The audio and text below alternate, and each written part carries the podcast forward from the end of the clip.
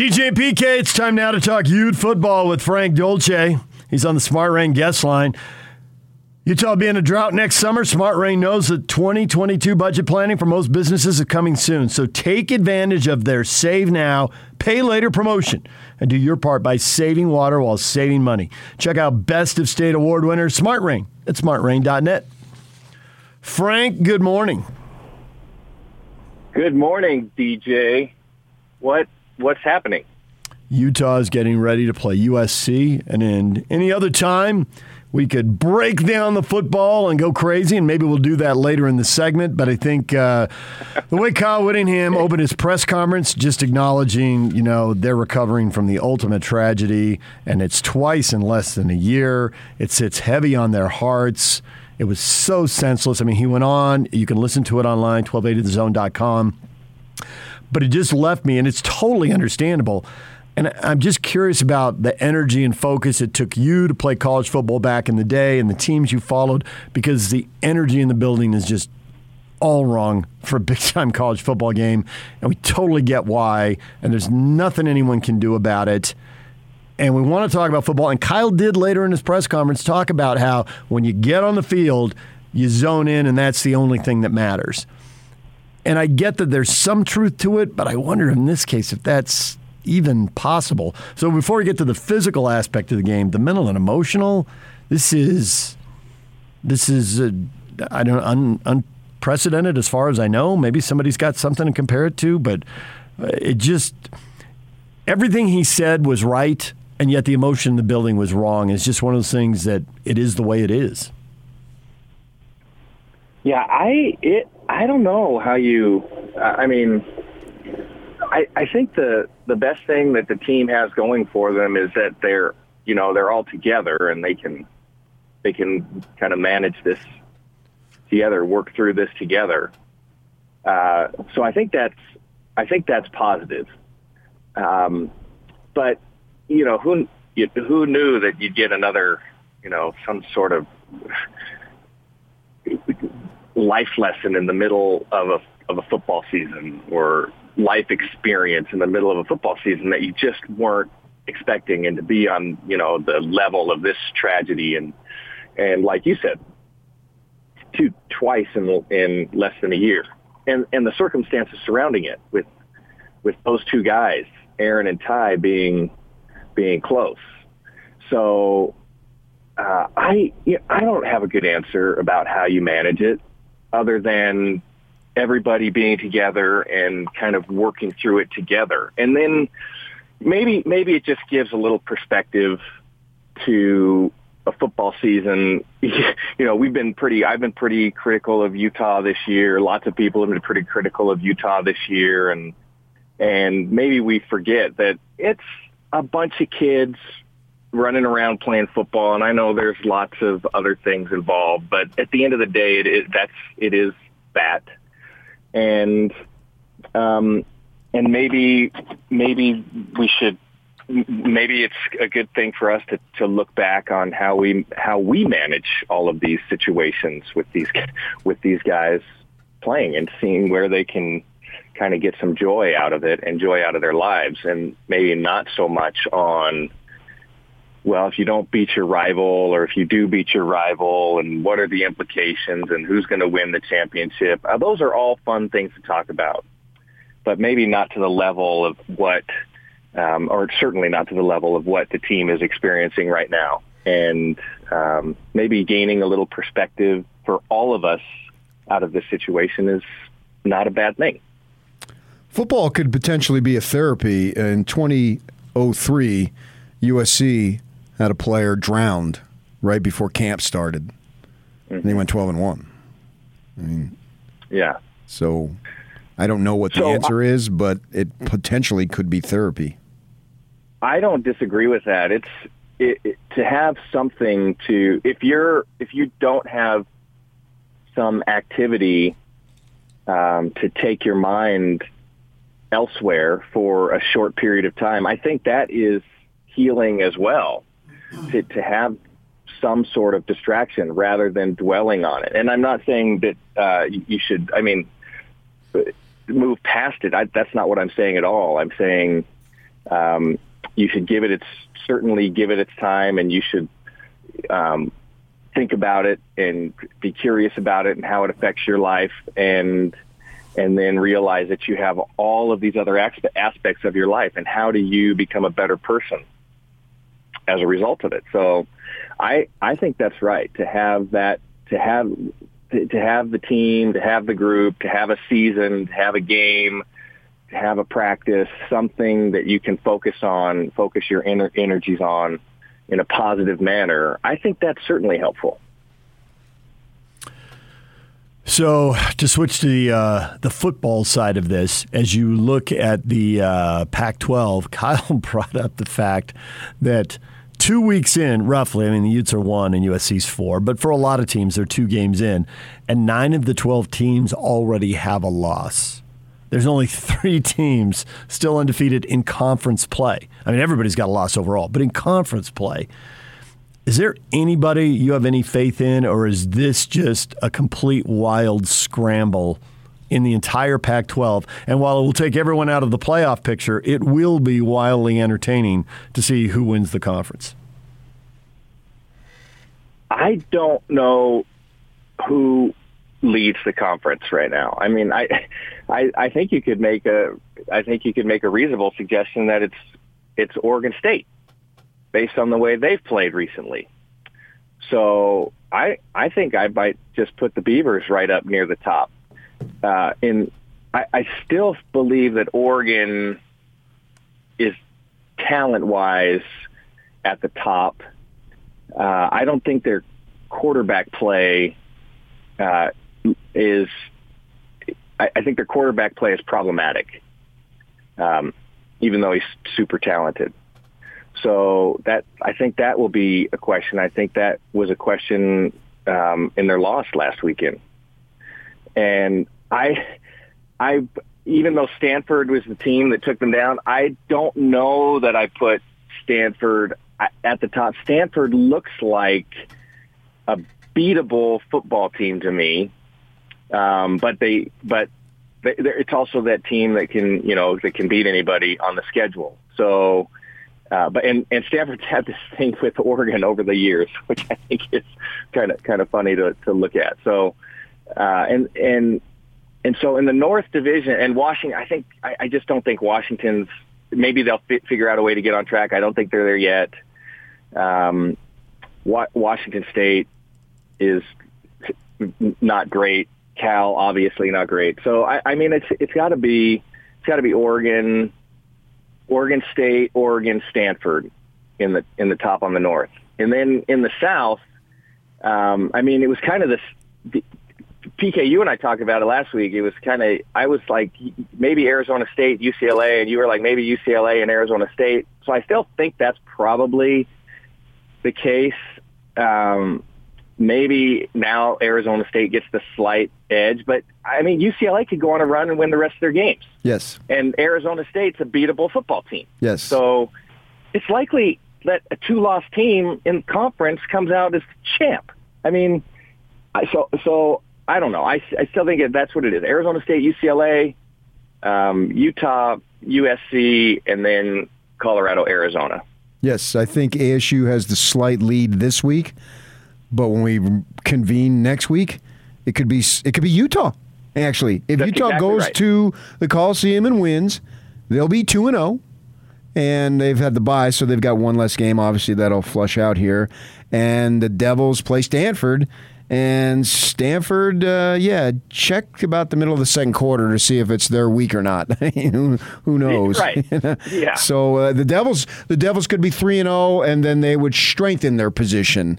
So the point is, even though SC still has two losses, and I, I already has two losses, I should say, they, I'm not ruling them out because it is so fluky this year. Oregon doesn't have a good quarterback. He, they don't. I've been saying this for weeks. DJ can back me up on this.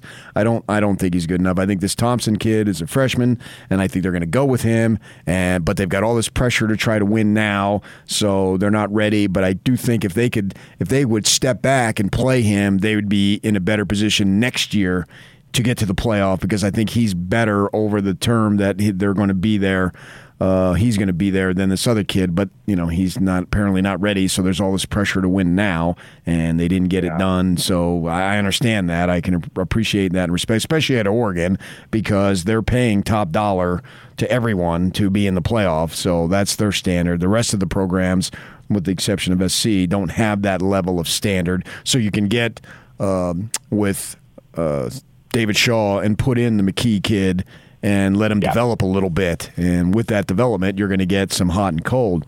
So as far as the Utes go, all, and it's it's I say all they got to do, and it's a hmm. monumental task. But if they pull it off, I view them as potentially in the driver's seat. Pretend uh, uh, with the acknowledgement of what happens with Stanford and ASU Friday.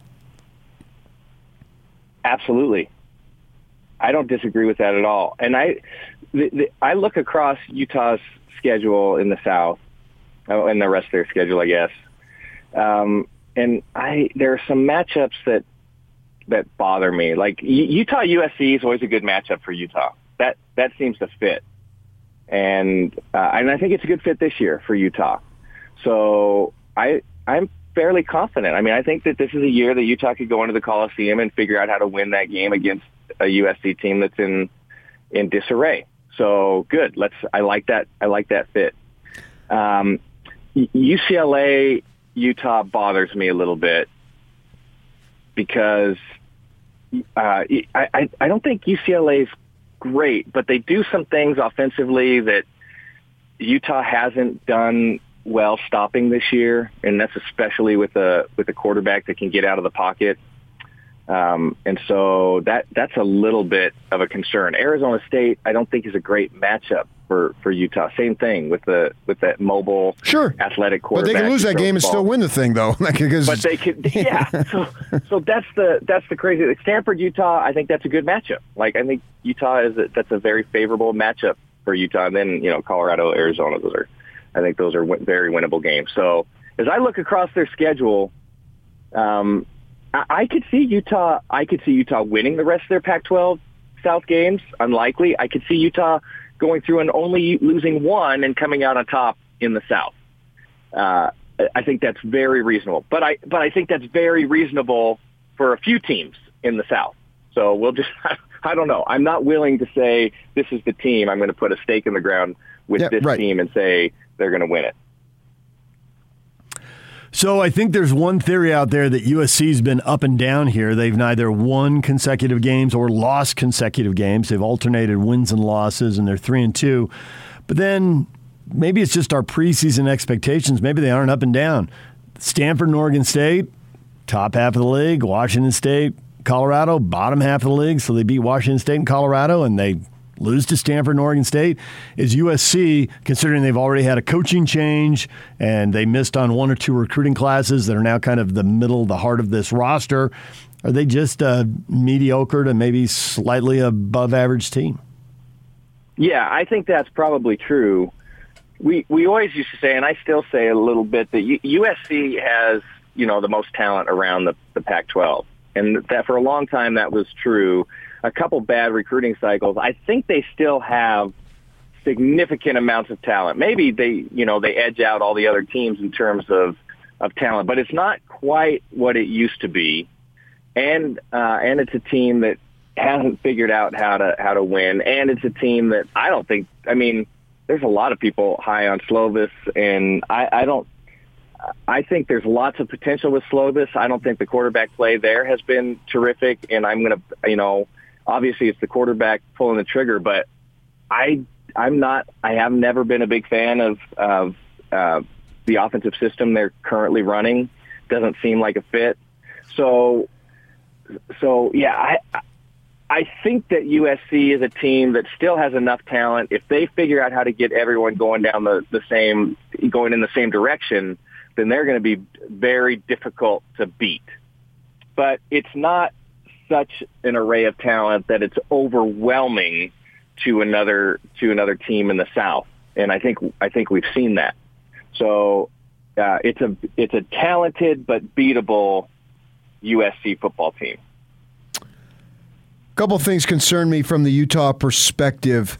they have had some outstanding big time receivers in recent years. I mean, I would need a program to list all the guys in the NFL. If I start naming them, I guarantee Mhm. I'd leave some out.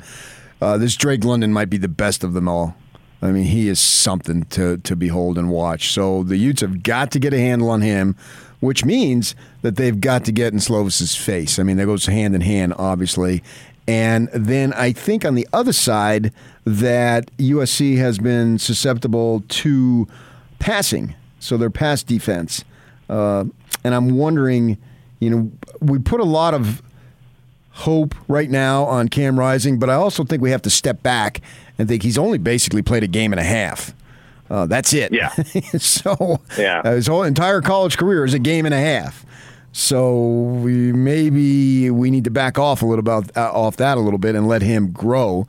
But if they can find a, a way to curtail the Drake man and find success throwing the ball, I think they got a decent shot. I don't know if they can though. I think the defense has taken enough of a step forward that uh, the ability to pressure the quarterback is, I, I think it's really reasonable to think that's going to occur in this game. And and Slovis, the, the other thing I like about it is Slovis doesn't necessarily present the problems of breaking out of the pocket and scrambling around or running downfield for 15 yards on a broken play. So, you, you know, Utah certainly can't lose lose contain or lose discipline up front, but I think the ability to get pressure on the quarterback, I'm optimistic about that for Utah defensively. The other side is a little more tricky because it is very tempting to say, "Hey, we should be able to do this in the passing game against against USC." The the the issue is um, USC is still pretty talented on the in the de- on the defensive front, and Utah, when they take a step back into pass protection, just hasn't been very good.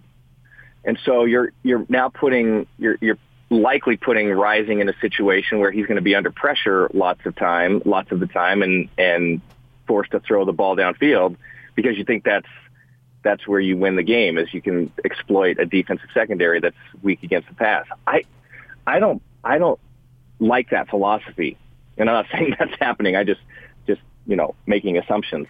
I, I would say that Utah just needs to to kind of figure out what they've done best over the first few weeks or, or where they're trending and work with their strengths. And if the, you know, their strengths are going to have to be good enough to beat USC on the defensive side. I like Utah running the football. I like Pledger and the way that he made a step forward. I think there's a, you know, a couple other really talented, really talented backs. And then, you know, putting, putting Rising in a situation where he has to drop back five or seven steps and sit out, sit around in the pocket for a minute and let things unfold in the secondary. I don't think that's advantageous based on what we've seen the first several weeks. So, uh, you know, maybe a more of a quick hitting passing game, get rid of the ball quickly, or get your quarterback on the move um, outside of the pocket because he is athletic. Uh, and maybe that's maybe that's something Utah can utilize. But but I don't think that, that because USC has been weak against the pass for Utah to to go into this game and say, well, we're going to throw the ball all over the field. I'm not sure that's reasonable. Maybe Yeah. it is. Maybe we'll be proven, or I'll be proven completely wrong. Should be right, but 450 Um, yards passing for Cam Rising. yeah, I, I mean, absolutely. I absolutely would love This to month. see that. Ba- based on yeah, based on what we've seen coming into this game, it doesn't seem like that's the, uh, a reasonable way to approach the game. If they get the run game going and he gets to throw off play action, I can see him making a bunch of big plays. If he has For to throw the ball 50 times off seven step Oh, drops, geez, Kyle would drop dead of a heart attack. Kyle will have a heart attack. Cam Rising will separate his shoulder, and USC will intercept 10 passes. That's not the way the Utes should be playing. But I do think if That he's would be a throwing, difficult afternoon. but I think if he's throwing off play action, he might make big plays. I don't. I don't think you should rule that out. You know? Well, yeah, you know, and I, I like that game plan, but you know, the key to getting play action to work is yeah, is having a, a ground game, running the game. I would love to- running the ball Yeah. and not fumbling the uh, the ball away. and and keeping it off the turf. So you know, I think if Utah cleans up some of those small issues, uh, becomes a little more stout at the line of scrimmage in the pass game, gets the run game going, I I think they have a very very good chance of going in and and winning one in the Coliseum. Frank, we appreciate the time. Thanks for joining us. Hey, absolutely. Of course, I appreciate visiting with you guys every week. And uh, PK, I just wanted to mention what a nice article uh, you wrote to honor a dear friend of all of ours. Um, man, this business is awful sometimes, but that guy, uh, Gordon, is one of a kind, and we certainly wish him the best. He's a, you know, he's a he's a legacy in the in the broadcast industry. No, Absolutely. big time. There, Thank you. there's there's only a 1280 the zone because he and Bowler put their heads together and decided to make phone calls. That's historical fact. Other people played a big role. PK brought up one of our bosses who wrote us a nice email. He had a big role, but if they don't pick up the phone, there's no 1280 Right. zone. No, You're right. It's, That's- it's that's- inarguable. that's a that was a critical moment in time and decision those two Yep. guys made. Yep. And we've all benefited from it. I benefited from Yep. it. PK has. Yak has. Good for them. Yep. Thanks, guys. and thank you, Frank. That was a good shout at the end. Good call by you. Absolutely, you All right. got it. Well done, Thanks. Gordon. All All right, right. guys. Thank you. DJ and PK, it's 97.5 at 1280 The Zone.